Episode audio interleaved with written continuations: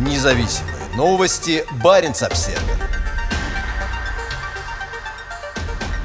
Русская версия Moscow Times заблокирована из-за освещения войны. Проблемы информационному партнеру Баренц Обсервер в России создает Роскомнадзор, кремлевский орган по надзору за СМИ. После публикации статьи об отказе ОМОНовцев воевать в Украине, которую власти посчитали ложной, в России 15 апреля заблокировали сайт русской службы The Moscow Times. Блокировка не коснулась англоязычной версии The Moscow Times. Русскоязычная версия остается доступной из-за границы и через VPN. Судя по сервису проверки ограничений на доступ, Роскомнадзор заблокировал русскоязычную службу The Moscow Moscow Times на основании решения Генпрокуратуры от 12 апреля. В базе данных Роскомнадзора решение Генпрокуратуры указано вместе со статьей Moscow Times на русском от 4 апреля об отказе ОМОНовцев воевать в Украине и их возвращении в Россию. Прокуратура пока не уведомила The Moscow Times о своем решении. Первые признаки блокировки доступа к доменному имени themoscowtimes.com/ru внутри России были обнаружены в этот же день.